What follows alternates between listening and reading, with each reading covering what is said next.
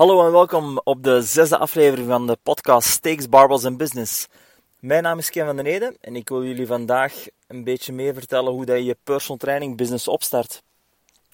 We gaan dat doen aan de hand van drie hoofdpijlers. En de eerste hoofdpijler is eigenlijk een combinatiepijler van missie en visie. Dat wil eigenlijk zeggen, waar wil je graag naartoe gaan met jouw personal training business? En welke doelgroep zou je het liefste willen bereiken? Nu, ik weet dat heel veel personal trainers starten met het idee dat ze iedereen gaan helpen.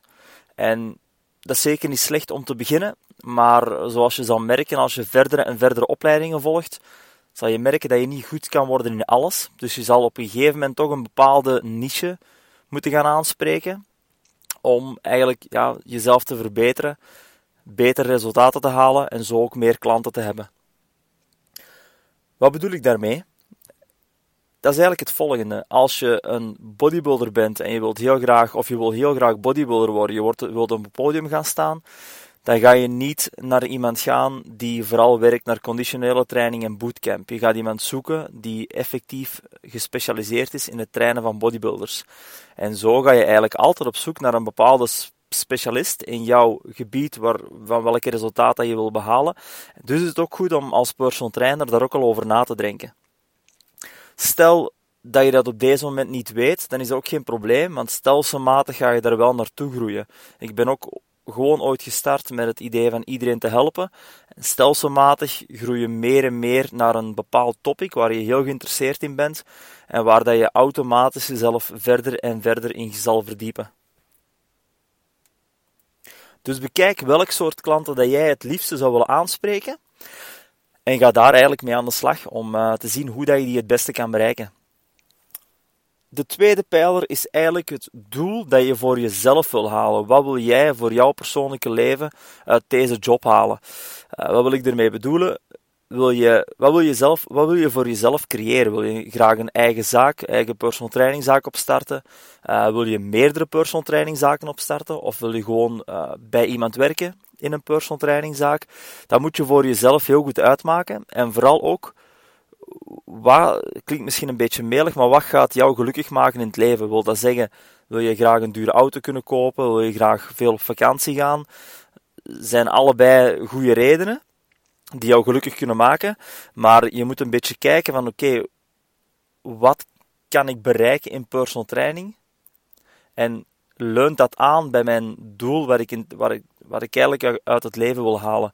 Als ik uh, 50, 60 uur personal training in de week ga geven, dan ga ik niet zo heel veel niet meer kunnen doen. Want als je als personal trainer niet werkt, dan ga je ook niks verdienen, want je klanten kunnen niet trainen. Dus je moet zien dat je toch een beetje uh, jezelf daar niet te ver voorbij loopt. En niet alleen de mooie kanten van de zaak ziet, uh, maar ook wel goed weet dat je als personal trainer af en toe ook een beetje moet zien dat je zeker een bijkomstige activiteit hebt, zodat je blijft verdienen, ook al ga je op vakantie. Dus probeer daar goed over na te denken en probeer jezelf daarin elk jaar te evalueren van oké, waar wil ik persoonlijk naartoe en is mijn job nog altijd hetgene dat mij daar gaat naar brengen. Punt 3, pijler 3, is de strategie die je gaat gebruiken om uiteindelijk jouw business op te starten, om jouw doel te bereiken en om de mensen aan te spreken die je wil gaan trainen. En de strategie bestaat ook weer uit vier verschillende pijlers. En de eerste pijler is de haalbaarheidsfactor. Dat wil eigenlijk zeggen, het doel dat jij voor ogen hebt, is dat effectief haalbaar? En dat kan je alleen maar gaan weten door op voorhand al eens een keertje door de cijfers te gaan. Wat zijn mijn kosten allemaal? Schrijf al die kosten eens op. Elektriciteit, uh, water, hoeveel uh, huur moet je gaan betalen, uh, noem maar op. Eventueel bepaalde abonnementen online, bepaalde software die je hebt. Alles opschrijven. En van daaruit gaan kijken, oké, hoeveel moet ik verdienen om uit mijn kosten te geraken? Als dat plaatje niet klopt, dan hoef je er in principe al niet aan te beginnen. En ik heb daar zelf ook ervaring mee, omdat ik een aantal jaren geleden begonnen ben met een uh, meal prep bedrijfje. Allee, begonnen ben over het idee aan het nadenken was. En dat leek allemaal super mooi als je dat gewoon van buitenaf bekijkt. Want wie wil er niet, welke personal training klant wil niet gewoon bij ons in de frigo een maaltijd nemen, die betalen en naar huis gaan en kunnen eten, zonder dat ze moeten naar de winkel gaan of moeten koken. Dus op zich is daar zeker cliënteel voor.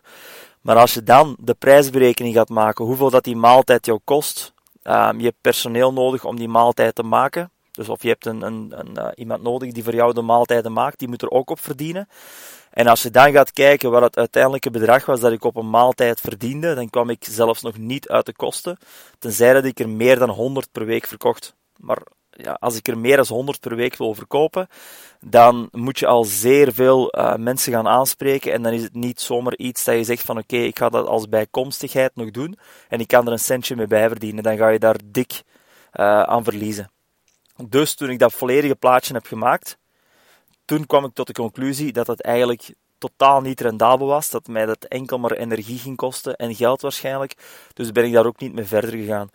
Dus dat is zeker een eerste zeer interessante tip, denk ik, dat je eerst het volledige kostenplaatje gaat bekijken. Het klinkt logisch, maar er zijn heel veel mensen die gewoon zomaar starten en dan uiteindelijk toch niet uit de kosten komen. Puntje 2 leunt daar eigenlijk bij aan. En puntje 2 wil eigenlijk zeggen dat je op zoek gaat. Dus uiteindelijk heb je hebt je kosten opgeschreven. En je gaat kijken hoeveel uren per zo'n training ga ik moeten geven om uit de kosten te komen. Gemiddeld gezien is dat 20 uur personal training. Als je 20 uur personal training uh, geeft, heb je gemiddeld gezien kom je goed uit de kosten. Nu 20 uur werken, dat lijkt inderdaad um, helemaal niet veel. En dat is, uh, lijkt super heel aantrekkelijk om uit de kosten te komen. Maar weet ook dat je als personal trainer niet enkel het uur dat je bezig bent met je klant moet tellen, maar daar zeker minstens nog een paar uur moet extra tellen per week, omdat je ook uh, voedingsplannen moet maken en ook trainingsschema's moet opstellen enzovoort. Dus uh, daar mag je sowieso altijd wel een beetje bij rekenen. Nu, waarom is dit cijfer zo belangrijk? Wel, dat is eigenlijk om u een beetje financiële stress te minderen. Wat wil dat zeggen? Als je als personal trainer gaat werken, dat is niet altijd even evident. Want het is niet zo dat we hier eh, elke dag klanten toestromen. Dus dat gaat stelselmatig. De ene periode is dat een beetje drukker dan de andere periode. Maar als jij perfect weet van oké, goed, ik moet zoveel klanten draaien of zoveel uren draaien om mijn vaste kosten te kunnen betalen, dan kan je daar naartoe werken en alles wat je daar dan bij doet is eigenlijk extra. Dus heel veel mensen zijn 40, 50 uur in de week aan het werken en willen maar meer en meer en meer werken, omdat ze denken dat ze niet uit de kosten geraken of om, om meer en meer te verdienen. Maar goed onthouden dat jouw uh, break-even cijfer om uit de kosten te komen, dat is het allerbelangrijkste. Al de rest daarboven is allemaal extra en mag jou geen stress bezorgen. Dus als jij weet zoveel uren, dan ga je er vrij makkelijk naartoe kunnen werken, want 20 uur PT is niet overdreven veel. En dan ga je eigenlijk met veel minder stress zitten en dan ga je niet overdreven veel uren nog extra gaan maken. Derde is de opportunity chart. En dat is eigenlijk, je gaat bekijken, de core business is personal training. En interessant is om te kijken welke neven of welke randactiviteiten kunnen we nog gaan doen die onze core business, dus de personal training, gaan ondersteunen. En dat kan bijvoorbeeld uh, supplementenverkoop. Als je met klanten zit en je wilt wat extra supplementen gaan verkopen, dat kan een klein extraatje zijn. Eventueel uh, merchandising, dus een t-shirt. Je laat een t-shirt maken van jouw bedrijf. Het kost tegenwoordig niet zo heel veel meer. En je kan toch direct een vijftiental of 15 of 20 euro vragen voor een t-shirt. Kan je ook een kleine bijverdienste mee doen. Plus, wat je hier hebt, is dat je weer visibiliteit creëert. Dus dat wil zeggen dat mensen die t-shirt ook buiten de personal training gaan dragen. En dan kan er al eens de vraag komen van vrienden of kennissen. Oké, okay, wat is dat juist? Er staat hier een, een logo op jouw trui, personal training. Ben je personal training aan het volgen? Goed, en als jij dan uiteraard je business goed hebt aangepakt, dan zijn die mensen tevreden. En dan gaan ze ook weer uh, mond-aan-mond reclame doen. En dan kan het zijn dat je daar ook weer klanten gaat door genereren. Dus een kleine t-shirt kan al heel veel doen. Wat je nog kan doen is bijvoorbeeld uh, small group trainingen. Dat verlaagt de kostprijs van personal training.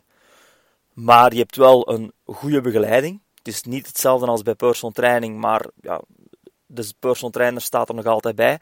En zorg dat je groepen hebt van maximum zes personen.